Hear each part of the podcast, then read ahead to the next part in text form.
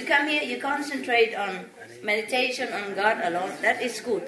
That is good. But if you just try to take everything for yourself, the attention from the master, the place of the fellow practitioner, get the best and all that, that is no good.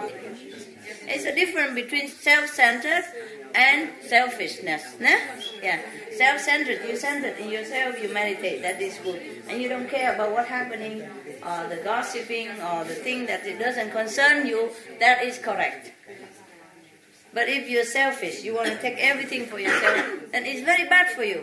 Whatever you come here, you will not get anything. You might lose some point.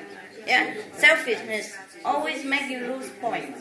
Everything that concentrate to try to get things for yourself alone, you lose everything. Whereas if you try to serve other people with love and with unconditional devotion, you gain. Yeah, that's the irony of the universe. Because whenever you offer yourself to other people, you one person, you expand. You understand me? Your energy, your aura expand. At least into that person's area. But everything you think of yourself, oh, I need this, I want all this for yourself. Then it's just like this, just this. Yeah? The more you serve, the more you expand. You're bigger. I told you 20 years already.